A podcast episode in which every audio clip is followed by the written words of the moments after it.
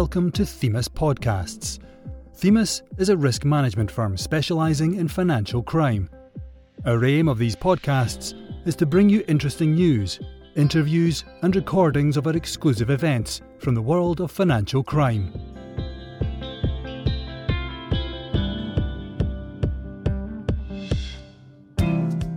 Is financial crime compliance treated like a roll of the dice?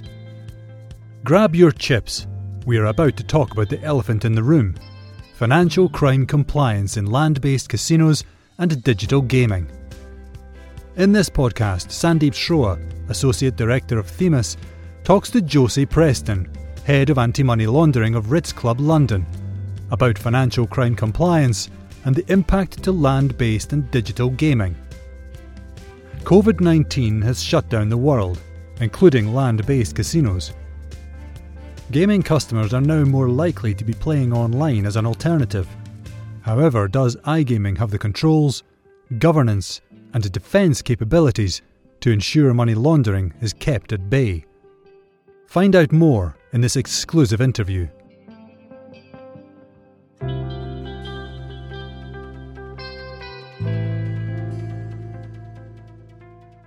Hello and welcome to um, our next edition of our podcast, which is around gaming and financial crime compliance. Um, my name is Sandeep Sroa. I work for Themis Services as an associate director. Um, I would also like to introduce our guest today, who is Josie Preston. She is the head of AML at the Ritz Club in Knightsbridge, London. So thank you for joining us, Josie. Thanks for having me. So, Josie, we just uh, obviously want to take a little bit of time out and um, understand financial crime and the gaming industry. Um, so, I've put together a few questions which hopefully keep everyone enticed and excited. Um, so, I'll start with um, the first question for you here, Josie. So, can you tell us a little bit about yourself um, and your experience in financial crime compliance? Um, well, I started my career in the game industry in the early 2000s as a casino dealer, actually. And I've worked in many different roles for many different domestic and international operators. And over the years, I received the standard AML training, which I find to be fascinating. And that's really where my interest in financial crime first started. And years later, I served in the British Army as a military intelligence officer. And that's where I made the decision co- to combine skills and my gaming experience to pursue a career in AML compliance in the private sector. I'm currently the head of AML and MLRO at the Ritz Club Casino Mayfair. Prior to this, I headed up a team of AML analysts at Rank Group covering the eight London casinos under the Grosvenor Casino brand. Fantastic. So you've got a great deal of experience there, Josie, which is great. Um, it's good to see. So just I'll move on to a second question from then. And so um, casino gaming is obviously best known for sort of physical cash injection. Um, how do casinos approve a customer's source of funds, Josie? So, in the casino industry, cash placement is undoubtedly one of the primary money laundering vulnerabilities. And in a casino, cash is accepted incrementally over the tables and incrementally or in bulk at the cash desk. And this may be in volumes and values way in excess of what would be accepted at the branch of a local bank and without the same level of scrutiny and certain crucial questions being asked. So casinos should have a risk sensitive cash acceptance policy in place to mitigate the money laundering placement risk. And that will include customer interaction at the time of the attempted transaction, which involves asking questions and not only about the source of funds or where the cash came from, but also why it's in the cash format, why it's in the denomination it is, and if the customer can provide any supporting documentation as evidence to corroborate their disclosures. Um, the first question that anyone authorising the cash should be asking themselves is, is the explanation and the evidence commensurate with the customer's profile and the appearance of the cash?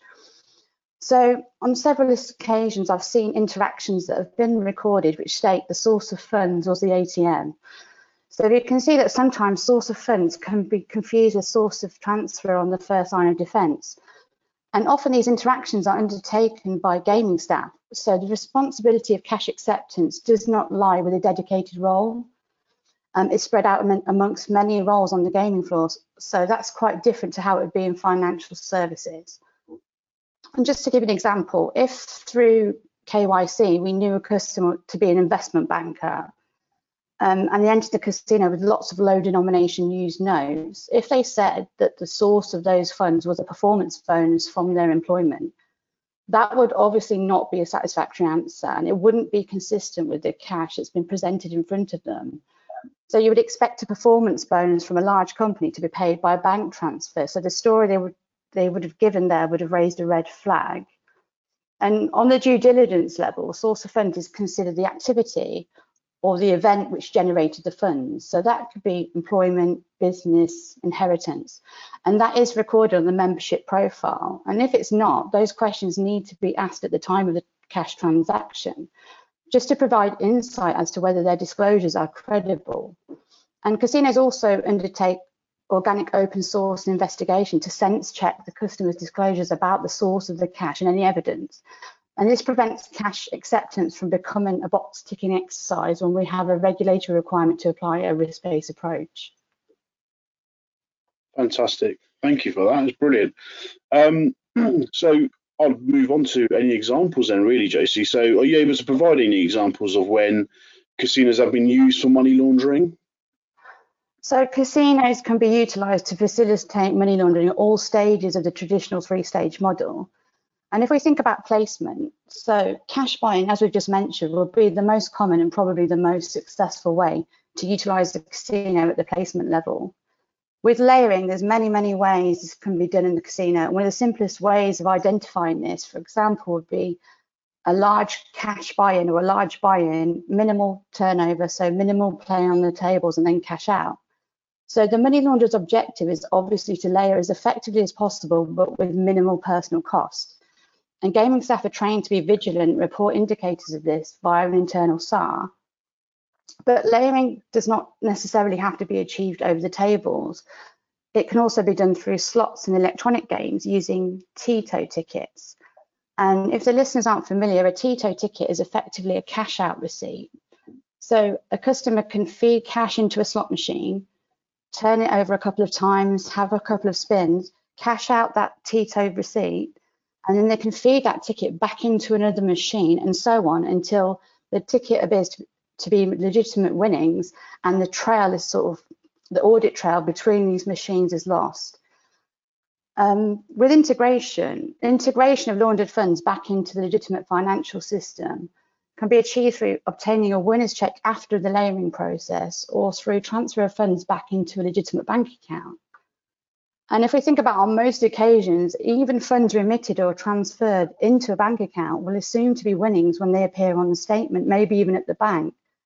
And other third parties will rarely question the amount of funds that were originally deposited or bought in with, if at all. So going back to your question of example, there's one particular example that springs to mind. Um, so the customer involved was an existing customer and he was a subject to a SAR, so we'll just call him Mr. A. So Mr. Yep. A had been playing in the casino and he was holding some chips. They'd been winning and losing, and he's holding some five thousand pound chips. And a new uh, two new customers entered. There were a couple, and they tried to buy in immediately at the table for loose cash. And this was refused because we didn't know the customers. They, they were they were walk-ins off the street, so we didn't have the membership information available. We didn't have any KYC information recorded, and the cash was around twenty thousand, which is a fairly significant amount so what happened next? The customer, um, the, the, new customers gestured to Mr. A and they spoke in a common language. And Mr. A and the male customer went into the men's restroom, which is off camera. So anything that happened in there would not be seen by the casinos and surveillance. And whilst in there, Mr. A had obviously swapped his £5,000 chips for their questionable cash. So the couple returned to the gaming floor and walked immediately up to a back, blackjack table and attempted to buy in with those £5,000 chips. But in casinos, all chips attract, especially the higher value chips. So they refused, and the couple were asked to leave, taking Mr. A with them. So this was reported to me as an internal SAR, and upon further investigation, I decided it was likely that Mr. A had swapped, made the swap without realizing that that was a money laundering flag and it wasn't allowed. So I gave him the benefit of the doubt on that occasion, but we SAR'd and barred the other couple that we didn't know. But being the subject or associated subject of a SAR by our internal policy then placed Mr. A in a high risk category. So we re requested full DD documentation. So prior to this, he was just a medium risk customer where the disclosures were enough, but the doc but as a high risk customer, documents were required. And eventually he provided us with bank statements, business bank statements and accounts for his business. So it, was, it, turned out there's a frozen food supplier making a small profit according to the accounts when we checked on Companies House. But those accounts didn't match the accounts he'd provided to us from his accountant from the same period. So that was really the first red flag. So Mr. A also provided business bank statements. So when I analysed those, I found that he only supplied one business, frozen food to one business. So further investigation revealed it to be a small kebab shop on a strip mall in a, in a very quiet residential area in Greater London. And looking at those bank statements further, Mr. A's sole customer had been ordering on average £10,000 worth of frozen food goods from Mr. A, and this is per week. So that's a lot of kebabs. so we went oh, yeah. as far to, yeah, there's a lot of kebabs. So we went as far to um, conduct open source and even establish the prices in that kebab shop, even though that isn't our customer. That's the extent, you know, we go to the nth degree if we have a suspicion of money laundering. And I think I worked out that in one week, the kebab shop would have had to have sold 4,000 meal deals at cost to warrant orders of the size he was ordering from Mr. A's business, which is highly unlikely. So in the end, Mr. A was charged as a result of that investigation. But I think that's quite a good example of how money launderers attempt to both launder through the casino and also what we call criminal lifestyle spenders, which are those people that are not utilizing the casino to facilitate the money laundering, but also enjoy gambling with the proceeds of crime. And in this case, it was the trade-based money laundering through the frozen food business. Fantastic, Josie. Looks like Mr. A got himself into quite a pickle. I think he really... did. Okay. Um, okay. So moving away from that, so we just want to talk about some like international gamers. Um, you know, as an example, I can go to a majority of casinos around the world, um, and I can effectively go in and play. Um, what controls do casinos have for international gamers and their source of funds? So many casinos in the UK, especially in Mayfair and London, rely on seasonal overseas customers, and their overseas customer base can make up over 85% of their total customer demographic. So the majority of their customer base. So this means that casinos, especially those casinos, must have robust screening technology and resources in place to identify when a customer's hit a high risk jurisdiction applicable to their circumstances. So that can be talking about their circumstances, that could be their residency, status, and nationality, their citizenship, and also any areas of operation for their businesses are taken into account. The requirement to conduct EDD on customers from high-risk third countries was transposed by the fifth money laundering directive. So it's really important that those individuals are identified and moved into those high-risk categories.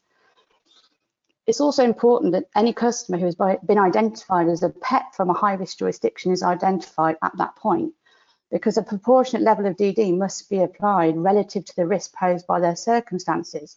So with overseas customers, they're actually subjected to the same DD process as with a domestic customer. So that's the collection, collation, analysis of the DD information. But with overseas customers, there may be the need to exercise cultural awareness and understanding of cultural nuances to achieve this successfully, which means like the capability to interpret interactions and translate documentation into English rapidly. And those analysts working on those um, higher risk cases should have familiarity with foreign identity documents and other DD documents. So, for example, foreign tax returns. Also, overseas customers are more likely to utilize casino currency exchange services, which we know is a high risk service. And these transactions should be treated in the exact same way as any other loose cash, which is a cash acceptance process we were talking about earlier. If there's substantial amounts of currency brought in, I'd expect managers the, who have the responsibility to authorize any transactions to check the currency is consistent with the customer's profile in any associated countries. So if you had a customer coming in that had a large amount of euros, especially in the higher denomination notes, but no connection to Europe whatsoever, then that would raise a red flag and may potentially be suspicious. Okay, that's brilliant. Yeah, it's very it's very clear. Um, and it's also very sort of similar um, to general setups as well. I mean, you know, red flags is a, a big thing with an AML anyway. So actually understanding that from a casino perspective um, really sort of hones in on um, what we do from a, an institutional corporate background as well. Um, so just moving on, um, a lot of people now have uh, moved on to digital gaming, so iGaming, uh, online gaming, whatever you want to call it.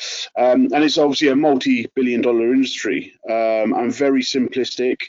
Um, it allows people to gamble from home, um, which is obviously very comforting for some. Um, how does this impact the physical casino industry, Josie? So, if we look at the UK, the Gambling Commission published their industry statistics, and they were released for the period up until March 2019. And they show us the size of the entire industry by revenue, which is known as GGY or gross gambling yield. So, in 2019, the complete industry, the entire industry was worth 14.4 billion pounds. And the remote sector made up 5.3 billion pounds of that, which was actually a slight decrease since 2018 of about half a percent. With land-based casinos, they only make up 1.1 billion pounds of GGY, but that is a 10.3% decrease since 2018. So we can see that the remote sector has actually long eclipsed land-based casinos by revenue, and it makes up the largest sector by GGY of about 37% of the overall market. Mm-hmm. And the growth in the online market may have been one of the contributing factors to cause a decline in land-based revenue. But with that being said, most UK land-based casino operators have a digital offer. So these revenues might not necessarily indicate competition between operators or sectors, and the casinos with a digital offer usually prospect their online customers from their existing customer retail base. And that's through in-club promotions and digital hosts based in the casino who can assist people in signing up, giving them offers. Um, but my, from my own experience, casinos will always have, and this may be a very small minority now, what I call their hardcore customers or their hardcore regulars. And these are the customers that love the casino experience, they love the atmosphere, the hospitality, the social aspects, and the familiarity with the gaming staff. And also with casinos, the customers have an element of control over the games. So they can actually ask the dealer, can you spin slower? And they get to cut the cards on blackjack, cut the cards on poker. They can even ask to change the dealer or change the ball if their luck is not going their way. And these tend to be the older, more established, long-standing customers and the higher spenders. And that's something that's very difficult to replicate online, sitting in your pajamas on the sofa, I suppose. Yeah. Um, but I do have a good example. So one of these would be, we had a customer who played both the casino and the digital platform, and he was a well-known footballer. So we had established his source of funds, and we'd established his affordability because his wages were very well publicised. And he contacted us and asked us whether we could bar him online yet maintain his membership of the casino because he found the online product to be somewhat too accessible and a bit of a distraction at times. And he felt it was a casino atmosphere, which is what he liked about gambling. So we were able to facilitate that. With the COVID-19 situation playing out at the moment, I think we're likely to see further growth in online sector, especially with the return of sports betting. And it may take a while for customers to become comfortable returning to casinos with social distancing and likely reduced operating hours. But on the other side of the coin, this presents an increased social responsibility risk for those online operators. That's a very interesting point. Very, very interesting. Okay, um, I'll move on to um, what are the um, biggest money laundering risks uh, posed in, uh, by iGaming?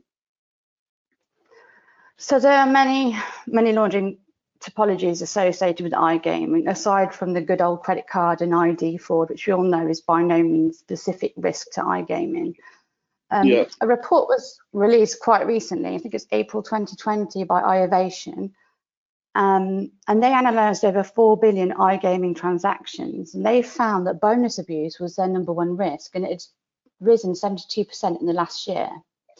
So bonus abuse is where individuals, customers will apply for bonuses and other incentives using multiple email accounts. And this can be sometimes hundreds or thousands of accounts to take advantage of the eligibility requirements.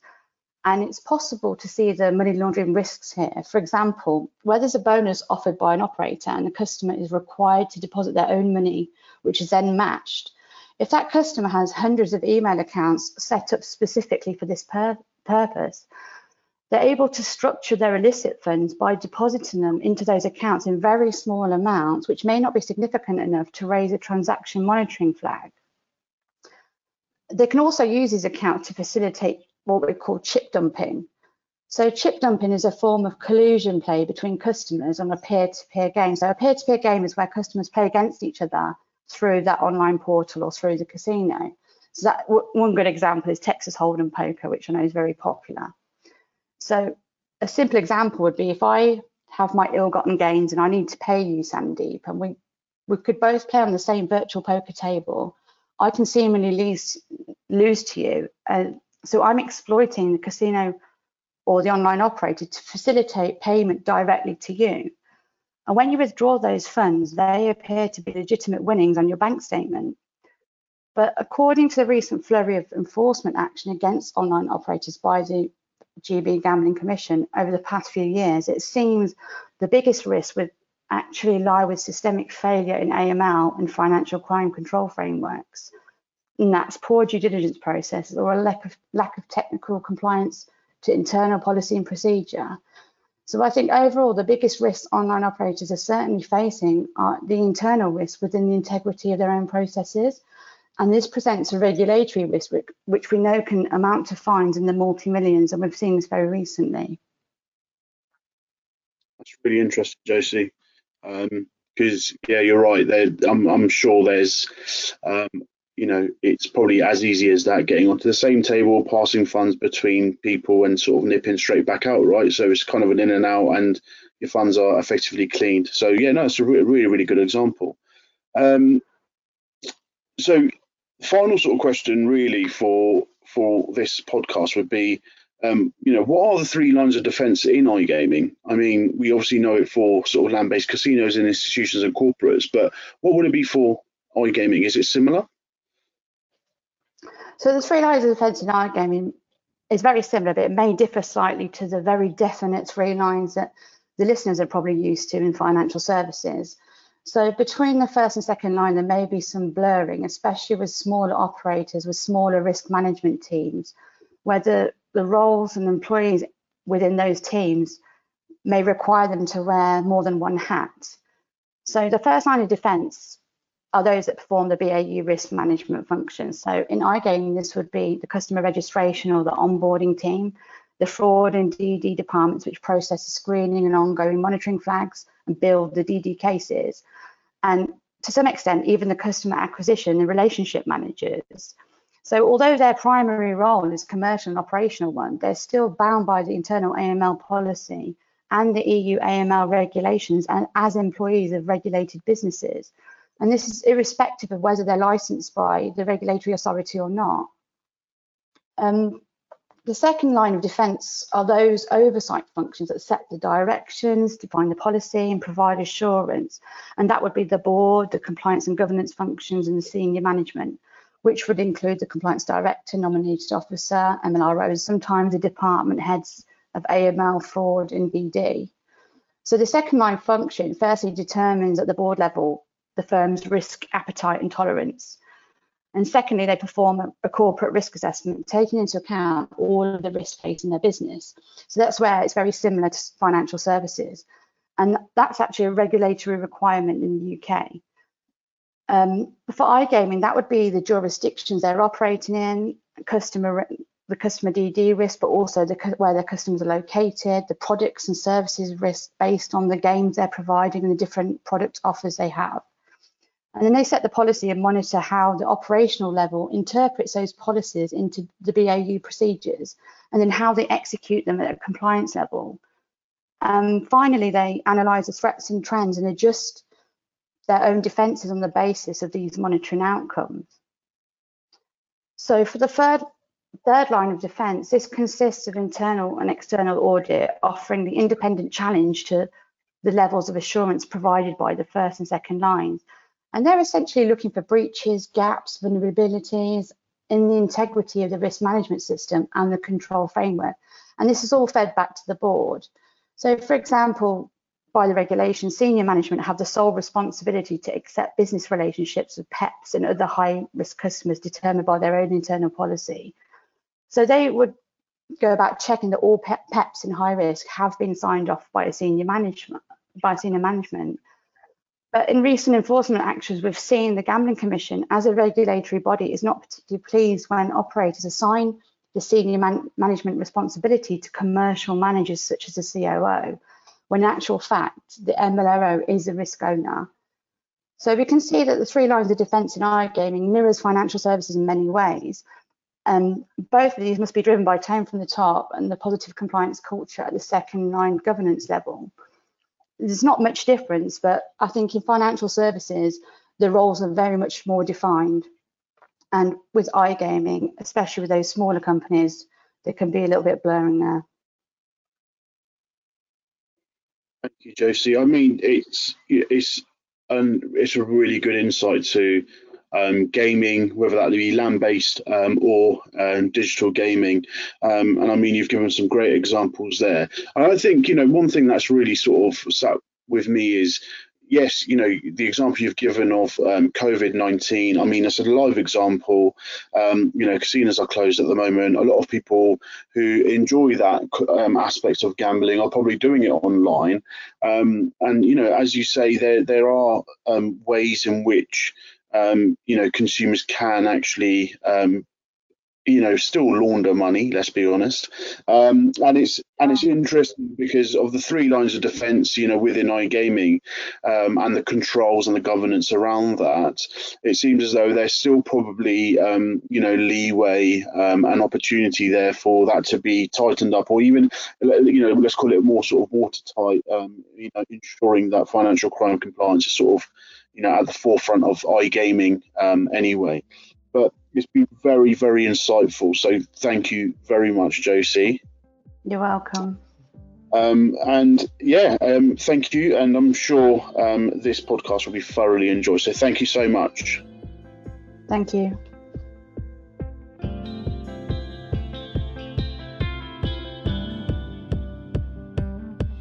Thank you for listening to the latest Themis podcast. We hope you found it interesting and informative. If you would like to find out more about Themis, get in touch with us via our website www.crime.financial. You can also subscribe for future news and interviews.